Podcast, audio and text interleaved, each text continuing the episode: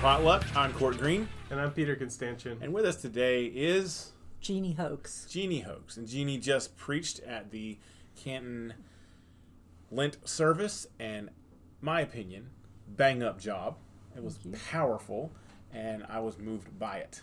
Peter, in our pre-production meeting, has talked about the things he wanted to talk about from the thing, but I didn't. So No, I'm gonna I- surprise everyone. Yeah, I, well, I thought you did a great job. And, you know, we have you to thank for the sermon series. We haven't done the seven last words as long as I've been a pastor here at, for our sermon series for Lent, and I think it worked well. And you kind of wrapped it up for us. How did you think the whole series went, and how did today go for you? Well, the seven last words have always been really powerful for me, and um, I just I feel like they're important to reflect on at this time of the year. So I got a lot out of the sermon series, and um, and I was fortunate. I actually volunteered to help out today because I figured the rest of the pastors were working full time, and this was a busy week. You were right about that. And so I thought I thought okay, I'll I'll fill in on this particular one when everybody else has got a crunch. Um, but it's actually probably my favorite favorite line. Good. Well, we're going to get into that, but I want to. You're, this is your first time on Pastor Potluck, so welcome. Thank you. And Pastor Potluck is an expression of the Can- Canton, Lenten, Canton Lectionary Group, rather, which you've been a part of for a while. And uh, well, at least that's how we see it. You know, usually, usually it's Court and Peter plus whoever wants to, to come, but we, we often take our cues from the lectionary group. And so for this Lenten season, we have followed and tried to interview everyone who's preached. Uh, We got all but one of them. all but one of them. So we did pretty well. Yeah. And when we have a new guest on the show, we like to get to know them a little bit. And so the, I think a good way to, to get to know you and your background would be to ask you what was the name of the street you grew up on? And what was it like growing up there? Okay. We're talking ancient history here, okay? Okay. I was raised on a street called Oak Ridge Road in Orlando, Florida, before Disney World. Before Disney World. Yes. So it was a swamp. yes. what was it like on Oak Ridge Road? Um, Oak Ridge Road is kind of like, um, hmm, kind of like going the back way through Clyde, maybe out towards Waynesville, and So like thickety. just The Clyde side of thickety. Well, you know, it was it was a it was a it was kind of out in the middle of nowhere, but there were a few little housing patches. Okay. And so we were in one of the housing patches because at that time Florida was booming with the people, the post-war people, and um, and the interesting thing about that is when I was living there, Oak Ridge Road became a dirt road, like That's maybe about weird. three miles down the road So or five miles away. Oh, I thought you meant that they came and took up the asphalt and no, put no, dirt down. no, it Right, became Sorry, a, you don't get any of this. It transitioned into dirt. Okay, We're cutting gotcha. taxes. Yeah. it's funny how wait, wait. We got to figure out what happened to the asphalt. Or Yes. no, it was dirt. Tell The- us that. There was yeah, it became a dirt road. It was asphalt where I lived, and it became a dirt road. Okay. But- Transitioned It from kept going- asphalt to dirt. Yes, Gotcha. And people lived on down that section as well. way down there. Yeah, Okay. here and there, like a country road. Yeah. Okay, but that dirt road is now International Drive at Disney. Wow. I've been there. Yep. I stayed at a hotel off International Drive. Wow. and I cannot find Like, my way Westgate around Lakes there. or something like that. Or For Eastgate. anything. I don't know. Yeah. Something like that. It didn't feel very international to you at the time. No, no, it was So what orange groves was it and like? swamps. Well, you're starting to tell us. What was it like to grow up there? Then you had neighbor friends at all, or What did you do? We had well, there weren't a lot of kids, but we did have some kids that my brothers and I hung around with. we used to have a group of dogs. All the kids' dogs would hang out together. yeah. Interesting. come to the back door and asked for the other dog to come out. That was pretty funny. Um, used to climb in the orange trees and go into the ditches and play with the tadpoles and that kind of thing. It was very old Florida. What's time. it like as a kid growing up, knowing that if you walk in your backyard, an alligator can just jump up and eat you at any time? Um, Is that not terrifying? Was that the case on Oak Ridge Road? That's the case all over Florida. I feel like there's some assumptions being made here, but Yeah. I would say I don't remember being too worried about alligators because we weren't directly on the water. Okay. They usually want to be in the marshy part where they can, you know. I recently got a text message from a friend of mine who is working for a, a, a defined amount of time filling in for someone in an emergency room in Florida while she's trying to get into medical school. And she sent me this text. She was just shocked, like this culture shock, that Floridians treat alligators or see alligators like we see squirrels. It's just that thing that's there. You don't pay any Yeah. attention to it. It's an alligator. could bite your leg off. Squirrels can't do that. Mm. Actually, from what I understand now, I haven't ever tested this theory, okay? But from what I understand, if their mouth's not open, they don't really have a lot of force. So if they're just laying there, they'd have to get their Well, mouth they open. can to open the mouth, though. Yeah, but Not fast though. not that fast. And and and They can 90, close they're it like fast. they're Yeah. like snakes. They're usually going to run away, not at you. Okay. You know. but they uh. can run. I've seen videos of that. That's yes. scary. Yes. And if you think I'm going anywhere near freshwater in Florida, you are crazy. crazy. I know Lake Okeechobee or whatever it is is like this famous bass fishing lake, but nah, not me. There's I'm a more coward. Than, there's more than fishermen out there after the I'll fish. chase bears all over the mountains. I don't care about that. I was that. going to say. But, but you, an alligator? No, no, no. They call it a lizard brain for a reason. It thinks of one thing: kill. All right, so I have kind of Okay, talked all over Jeannie- your introduction. I'm sorry about that. How did you become a pastor? I first had a sense of feeling called into ministry when I was a junior in high school. And um, What year was this? 1971. Okay. This is a female feeling called into the ministry in 1971. I think that should be stated. Go ahead. Yeah. Well, the denomination I grew up with is fairly fairly liberal. But the place you grew up in wasn't. Mm, it was country, but it was a lot of outs. It was not like people were born and bred and raised there their That's whole right, 'cause life. No one's It was in Florida. Everybody was From moving New into England. the they were area. moving there on their way Yeah. back to North Carolina. Yeah. Yeah, and they were engineers or that kind of people a lot of times.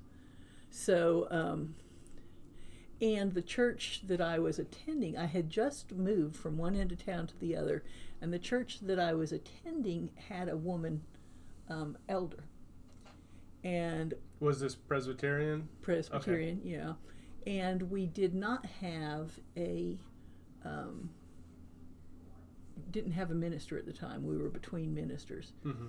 So I shared with her, and she encouraged me to use the time while we were they were looking for a pastor to be thinking about it, and um, and then I shared it with him, and it kind of was one of those.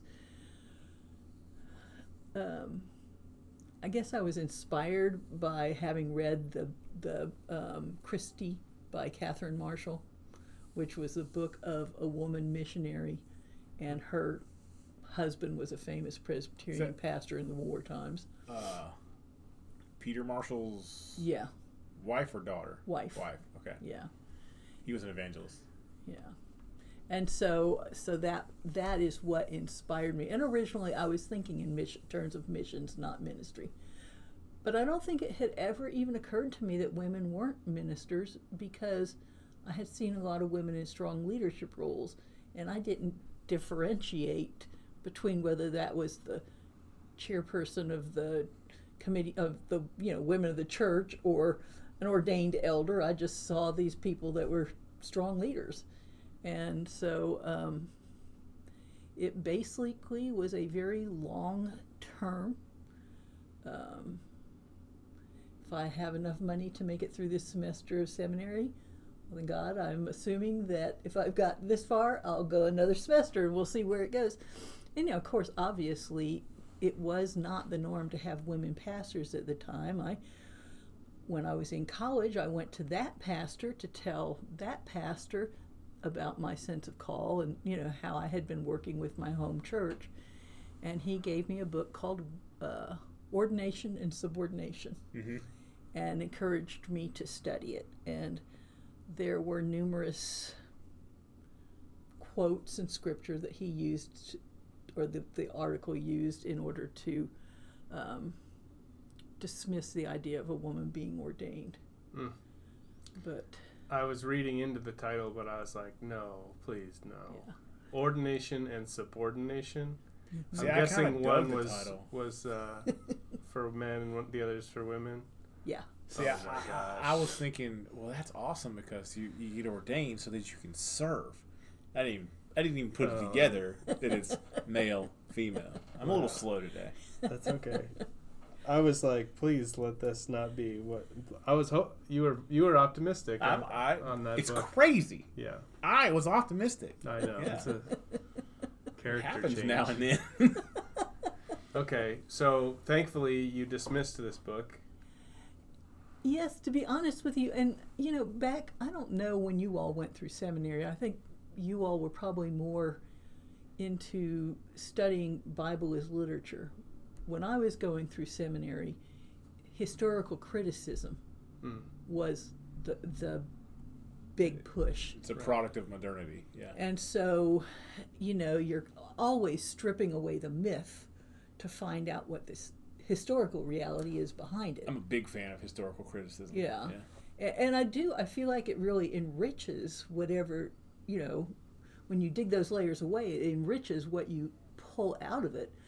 But it also was uh, the beginnings of what I would call that kind of e- when the a break between the mainline denominations and the evangelical. Mm.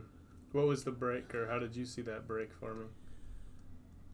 Um, Like historical criticism was the realm of the mainline. the main main line, line. or- yeah, kind yeah, of the embraced main that. line. It Okay. was a, it, and it's the other. It was a rejection of historical criticism, a rejection of human scholarship over the Word of God, Mm, mhm. rather than an understanding that God is at work in this scholarship. So when you say as it was a rejection, you mean the the breakout of the evangelicals was a rejection of From my perspective, that's Okay. the way I saw it. Yeah. because they they was it was really they called it fundamentalism you know it was it was more that you know you have to have these literal statement of beliefs that you believe literally Mhm. in order to be considered christian Mhm. um, so so you know at that time that's where i was kind of caught up in that for me what happened was i also had some very profound methodist pastors who were in my life as professors at the college and i was studying religion and philosophy and um, this one dr gonzalez jorge um, Jose, Justo- Justo Justo. Gonzalez. Justo Really? He Gonzalez was your professor? yes Wow. No, Jorge was my professor. Justo was my professor in. His wife was my professor in seminary. I keep messing up their names. Yeah. Yeah. So, um, so Justo I, Gonzalez is a treasure to the right, Methodist right. Church. I know, I mean, I is- know. He's, ex- He's an just exceptional recently writ, theologian. he's ri- written a new book, I think, too. Mhm. Just recently, Mhm. what and, college uh, do you go to? Berry College in Rome, Georgia. Okay. And I, um, When in Rome. Yes, right. but I remember when I was wrestling and I between these two camps of thought for my own self like should I submit? Should I, you know, am I abandoning my faith by following this broader broader way of understanding the tradition? And honestly, when I prayed about it and thought about it, what I witnessed with the path that I chose to take from the people was that there was a graciousness and an openness and to me a Christ-likeness Mm-hmm. Over against a very judgmental, very boxed in approach to the faith. Hmm. And so so I ended up that's why I didn't follow the pamphlet and I did continue with my steps towards ordination. Hmm. And, you know, the rest is history. Well, we're glad Literally. you did, and I, I think you you're you're. Um, I was commenting after the service. I just felt like you have a, a really strong presence in the pulpit. Absolutely. Um, you know, you you you have confidence there, and like your sermon, my my my structure's all over the place. Your sermon was very structured and also very relatable too, uh, and so I'm excited to get into get into it. Well, her let's- presentation was good, um, but I think more important, her her content was excellent. And before she got up there, I was messing with her, and I said, "Hey, knock my socks off." Well, she did, and so I appreciate that. Mine um, too. Well, Peter didn't have any socks off of which to knock. How do you how do you not how do you not in that? I'm wearing sandals today for our listeners. position. Um, anyway, so she spoke, and I'm going to bring it up. Is that okay? Bring up the Yeah, verses? yeah, yeah. Let's let's hear the verses. She spoke out of the Common English Bible, and why am I on First Corinthians? That's strange. We're looking at Luke Um, chapter 23, 'cause I never hit verses search. 46. All right, Luke 23, verse 46 says, Crying out in a loud voice, Jesus said, Father, into your hands I entrust my life. After he said this, he breathed for the last time.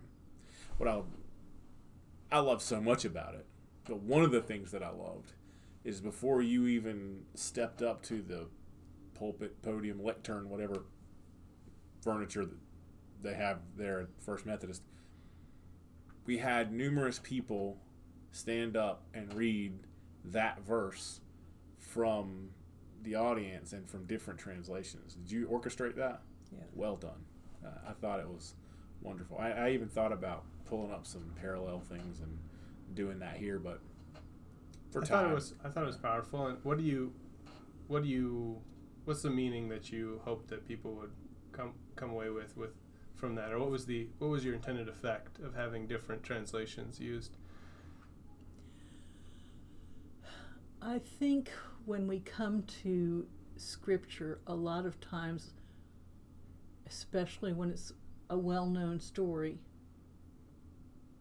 we come with so many um, preconceived thoughts about it Mm-hmm. That it's hard to listen freshly. mm-hmm. And I feel like when we hear the scripture from different versions of the Bible, it helps us to understand that, you know, this isn't a literal concrete word. This is a word that is breathes life. Yeah. And um, and so hopefully we can hear it in that way. And I, I feel like sharing different versions of the scripture can open that door. For instance, Common English Bible, into your hands I entrust my life. New International Version, into your hands I commit my spirit. That's the one I think most people are familiar with mm-hmm. in our culture. King James Version, very similar, but instead of commit, it's commend. Into your into thy hands I commend my spirit. Mm-hmm. And then New King James goes back to commit. So just hearing a different word than what you're used to, mm-hmm. like entrust my life hits you differently than what you would normally read over. Oh yeah, he says I commit my spirit. I've read that a hundred times. Yeah. But have you heard entrust my life? So I, I thought it was very good. You went with "Entrust My Life" from the Common English Bible as kind of the one that you preached from. Did what stood out to you about that, or why did you choose to use that particular translation? because I felt like Jesus was enacting trust, Hmm. literally laying himself out into the hands of God. Yeah. And commend and commit are not words that we use in everyday life, but we do trust one another. And to, to make that, I think it makes it more tangible, to un, more intelligible. And now here I'm using complicated words, but we can understand it better. yeah, that, that that's the way of saying. it. Yeah. So when I heard you, when I heard you, you, you chose that phrase. The first thing that jumped into my mind and I was very glad that you actually made the point later in the sermon. But but right out of the gate, I kept thinking when you said entrust, I entrust my life. Why, why don't we wait till we're dying and don't have a choice anymore? Hmm. Why does Jesus? We don't know that Jesus did, but if I'm hearing this as if okay, now I trust you, then why does Jesus wait until okay, well the Romans don't didn't give you a choice. You're on a cross. It's the only option you have now.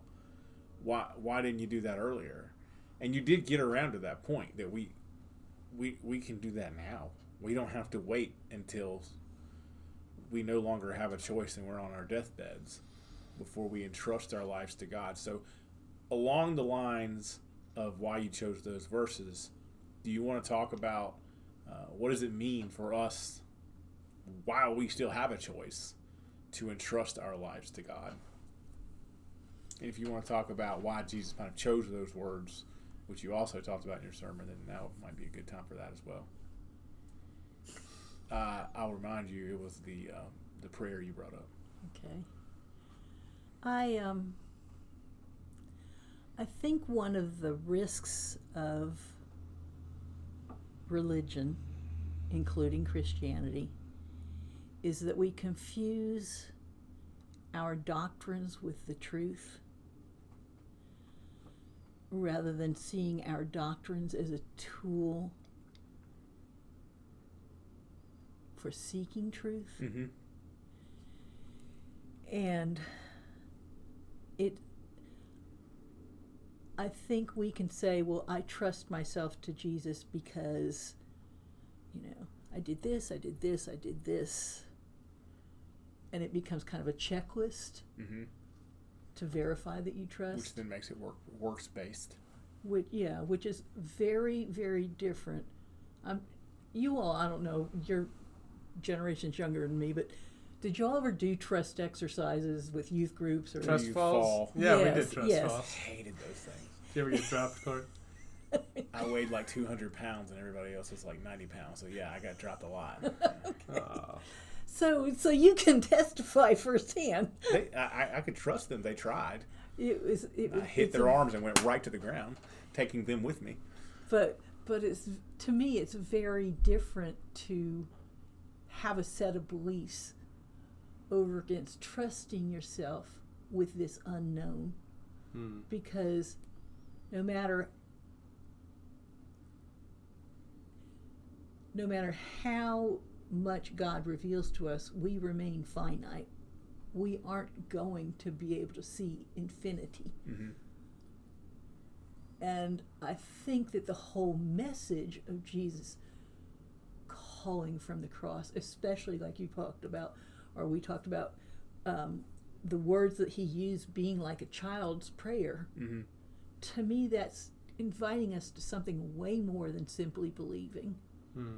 It is inviting us to a way of life, Hmm. which is what I think that Jesus does. A way of life that ultimately defies death. I think that's where one of the problems comes in to faithfulness because Jesus invites us into a way of life that leads to life everlasting, but that we cannot control. And what we want to do is take the good points of that, but control it Yes. and say, well, we'll define our way of life. And if you hit these high notes, you're fine. And you get that same promise, that same reward. But you got to do it my way because then I have some say in it. And I think I am in a bad place right now when it comes to the church. Not this church, but the church. Uh, because I'm looking at the future and I don't like the fact that I can't predict it. Um, and I don't think I'm alone. I don't know what's coming, but I- think the future of the church, if it is to, to survive, and it will, because it is the bride of Christ, but it's probably going to be an end to all of these um, human created orthodox um, pageantry stuff that we say makes you good or that we say makes you a believer or that we say makes you faithful and a return to what you were just talking about a way of life. And that makes us nervous. That makes me nervous. Do i have a career in that? I don't know. Hmm. so I, I don't know. Peter's not as nervous about it as i am. Well, uh, you know, as He will be, As though. the two of you've been talking, I've been thinking. Two weeks ago, I was stressed out of my mind. I was doing way too many things, and um, starting to feel a little bit depressed. And the the words that help that that that I came up with for how I was feeling was I just said I, to my wife Emily. I just said I'm so tired of being in charge. I just want somebody else to be in charge of my life. And you know, so easily as a pastor, I felt I feel like I'm given all this responsibility to lead a church and to make decisions and to decide what we need to do about this and that and the other thing. And I forget that the whole reason I got into this is because I let God guide my life. And uh, so I think that this is a really, um, you know, powerful thing that we're talking about. We get trapped into control and needing control. But really, once we get control, it's not always all it's cracked up to be. uh, speaking of spouses tuesday? Today's wednesday. So, no today's thursday. So it was tuesday? No it was Wednesday. yesterday.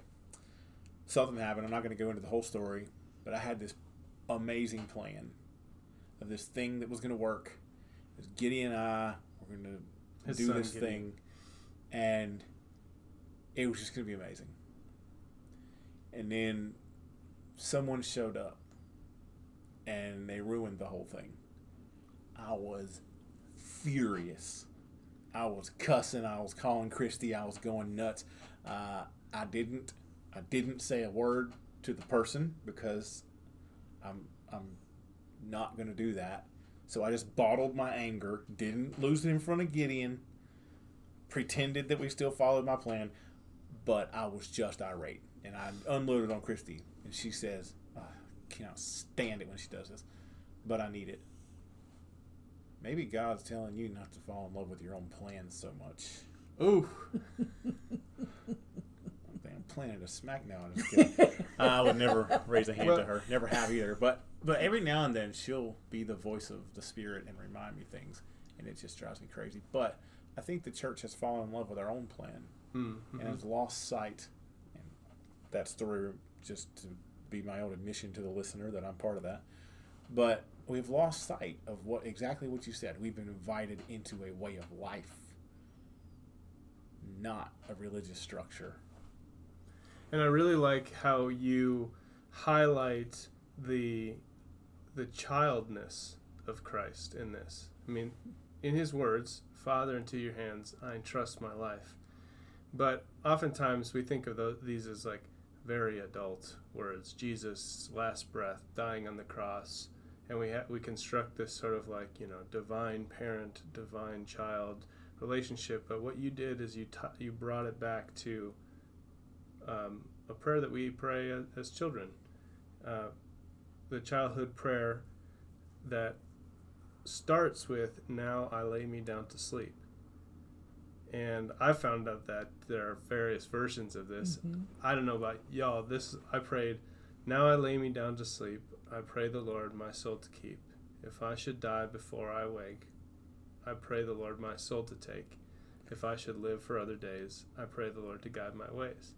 But my cousins, instead of saying that whole part about dying while we're sleeping, which you rightly said probably traumatized us all, and of course ended up being many questions to our parents.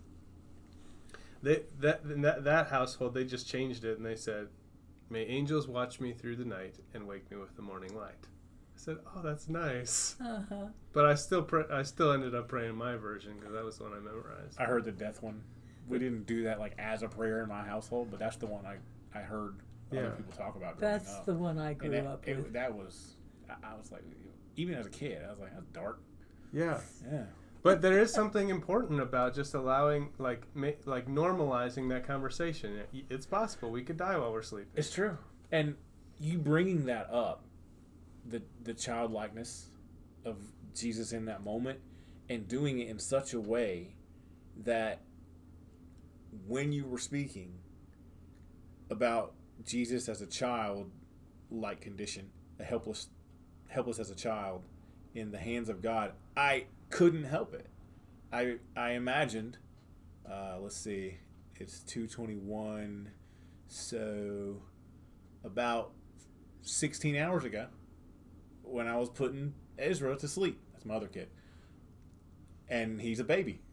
And I just sat there and thought, huh, he's completely dependent on us. Hmm. If we don't feel like feeding him, he starves to death. You know? And and we do I really trust God that much? Because I don't know if I do.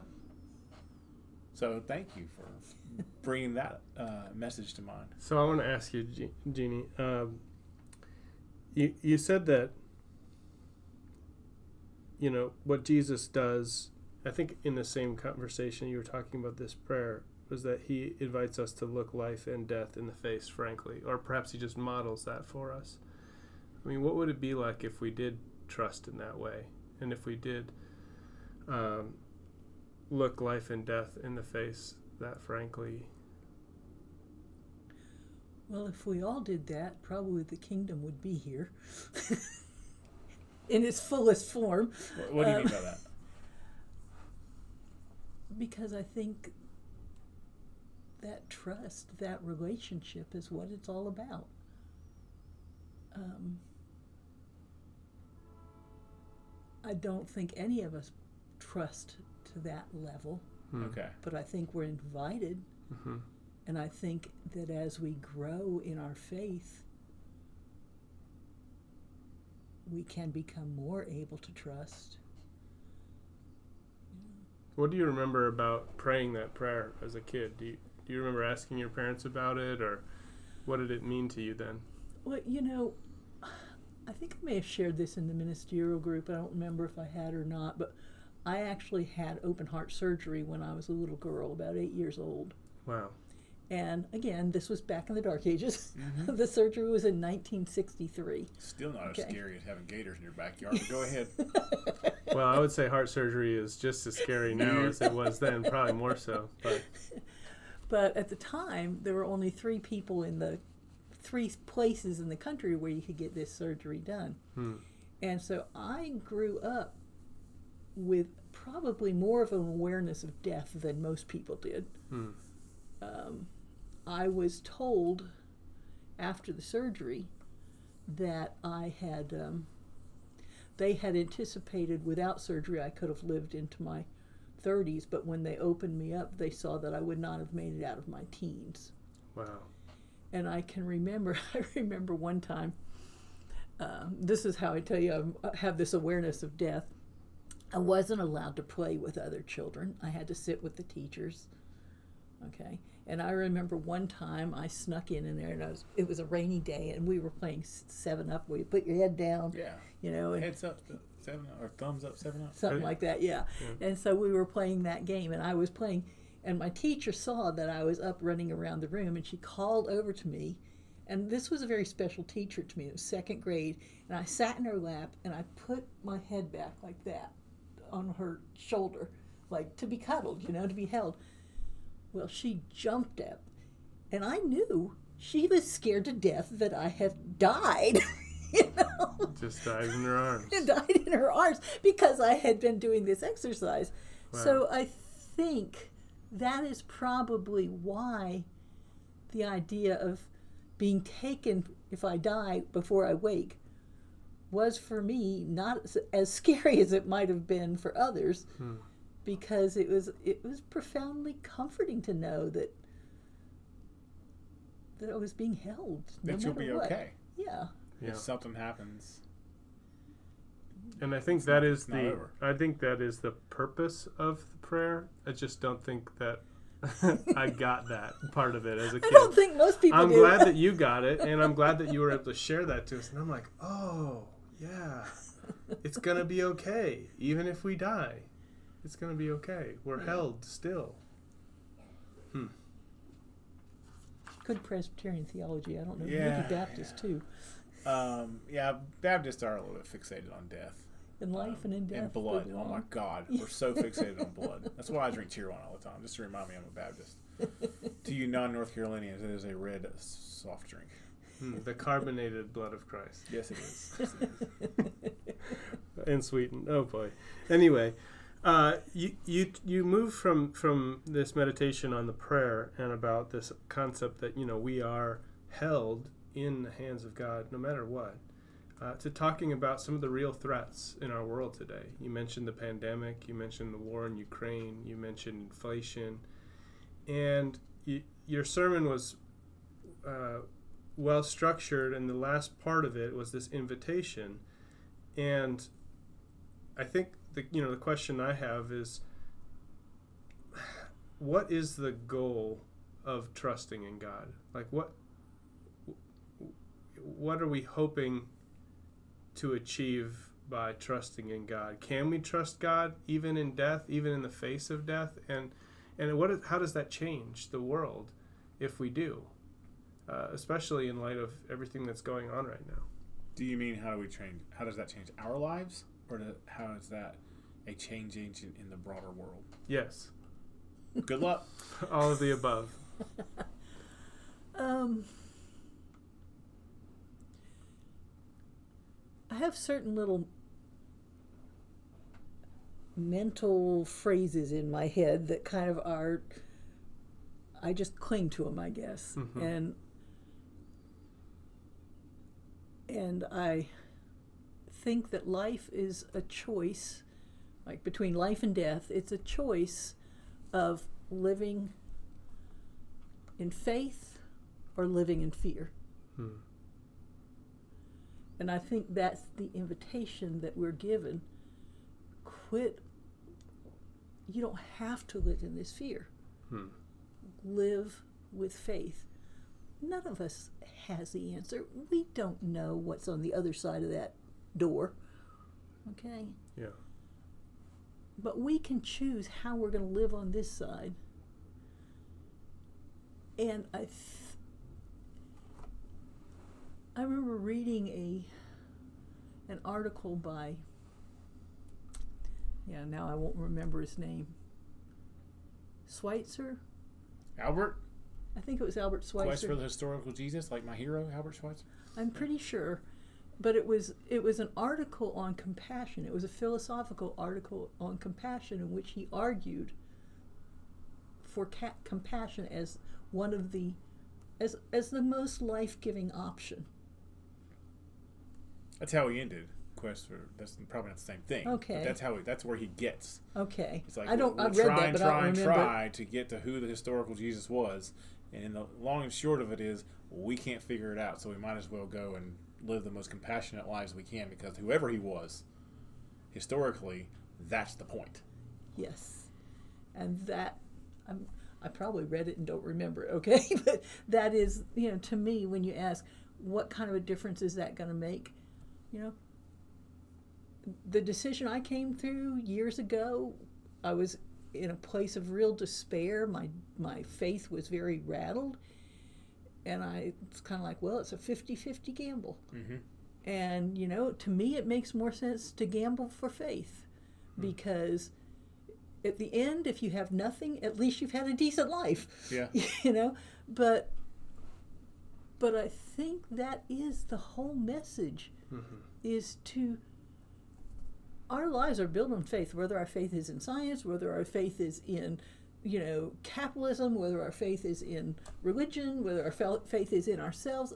Our lives are built on faith. And so what we have faith in matters. And I feel like for me, this the life, the death, the resurrection, the person of Jesus Christ is for me the most profound example of a life, a, an abundant, life giving life. Mm-hmm. And so I may be wrong, but that is what I choose to follow. And I feel like it makes a difference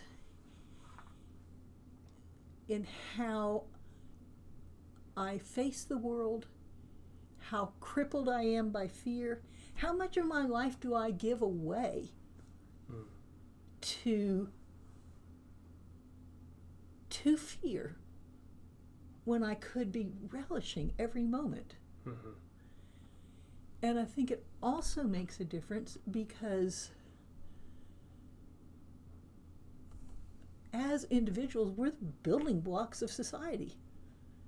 And if we can find in ourselves the ability to live with compassion towards each other, um, you know, just think about how many things in the world have have come from you know I mean, there's so many stories I can't even think of them they're kind of all crowding my mind but I, I think of the story of you know Johnny Appleseed but there's been more than one of, of that kind of story where you know this individual plants like I, I remember there used to be a story about a, a valley over in Tennessee and somebody owned this valley and every year they'd go out and they'd plant a single bulb. And after 40 years the entire valley was covered. And in the springtime this entire valley would be just this glorious you know uh, spring wildflower you know veil. And if each one of us plants that single seed takes that single step of faith seeks to be loving ourselves included because we've got to acknowledge that we can't always be there you know we can't always we've got to love ourselves enough to be able to fail too mm-hmm. Mm-hmm. you know? I think that would make a tremendous difference in how we operated in the world.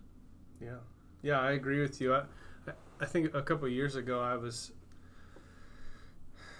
facing a similar kind of decision point where I was making a break from my previous career and debating about going to divinity school, which is something I'd never considered before, and just had this sense of you're going to go to North Carolina, state I'd never lived in before, and you're going to be there for three years for school. And well, what next? What's after that, God? And the answer was, well, you don't know yet, but you don't have to know. Just go, and you know, and and I think uh, the fear of the unknown was so overwhelming to me, but uh, I, I realized something about human fears that no matter what we fear, if we take it to the extreme, like whatever it is that we're afraid of will somehow result in our death. Like they're going to criticize me so much that I'm going to die, or I'm going to feel like I'm dying inside, or uh, you know, if if I do this, if I live this life, then I'm never going to make any money, and then I'm going to starve to death. Yeah.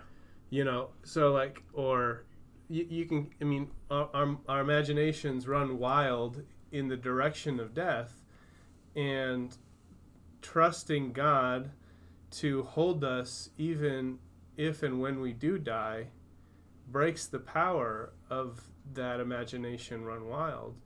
And then we can say, yeah, okay, maybe that's what happens, but it'll be all right. And then what opens up once we have that kind of trust is an entirely new way of living.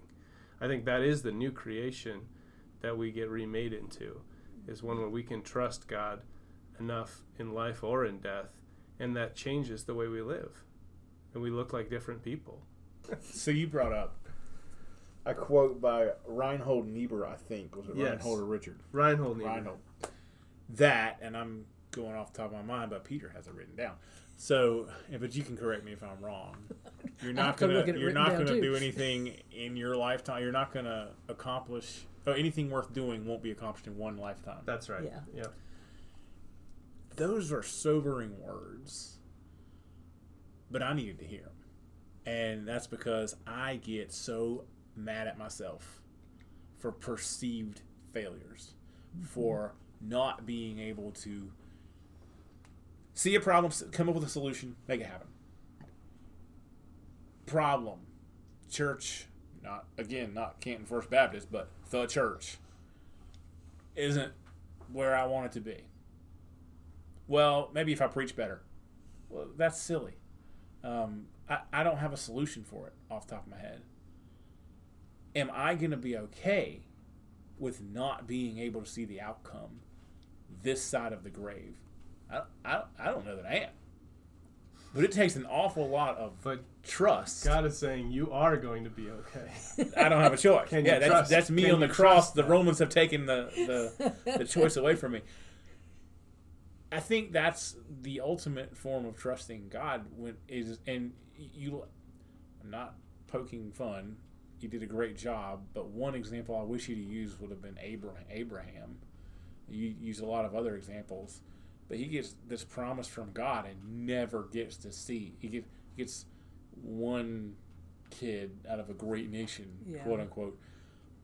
So, and yet, and yet, what, what we're supposed to learn from that is that we have to be okay with trusting God, who delivers, but we may not be able to see it. That is so hard for me, because I am one who analyzes everything, and I'm like, well, that's not paying off. Paying off. Toss it. Try the next thing. Mm-hmm. And so I, I, I thank you for saying that. I don't think I'm the only one in that room that needed to hear it.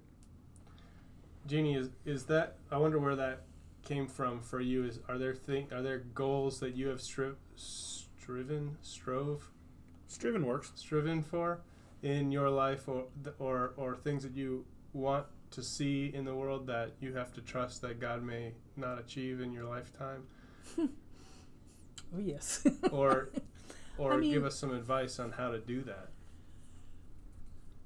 Still a work in progress. Well, I was gonna say, how about one from when you were like, you know, 26 or something? Which you know, you're 29 now.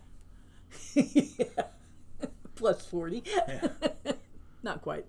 Um, I mean, I, I feel like I have failed many times and been very earnest in what I was trying to accomplish. I went into the ministry, and during it's my generation that the church went from being a bedrock of the nation Hmm. to being a joke Hmm.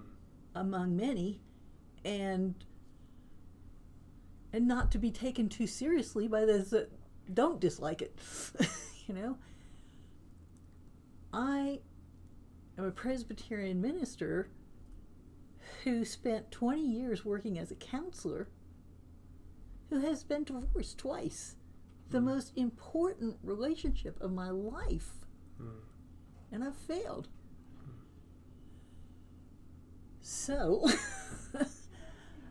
yes i feel like i feel like f- my my feelings are also a part of who made me who i am and contributed to my reliance on um, paul tillich talks about it's one of my favorite concepts he talks about the god beyond god Mm-hmm.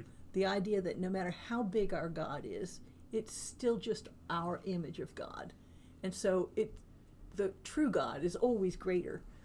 And to me that those feelings are a part of the journey of moving to a bigger understanding of God. Hmm. An understanding of God that to me one of the beauties of the universe is that you can look as far as you can look in both you know, you can go down to the microscopic subatomic, you can go up to the universe upon universe. You know, there's it's so vast and so um, infinitely beautiful, and somehow these little blips in our lives they contribute to that Mm-hmm. either by our personal development or by helping us to tear down something that's not useful anymore or you know it's it's a part of the process it's a part of the mix it's a part of the gift So it seems to me, I don't want to say what you're saying, so I'm going to say what I'm Okay. taking from what you're saying. Is that the God of an infinitely large and magnificent universe is also the God of your story.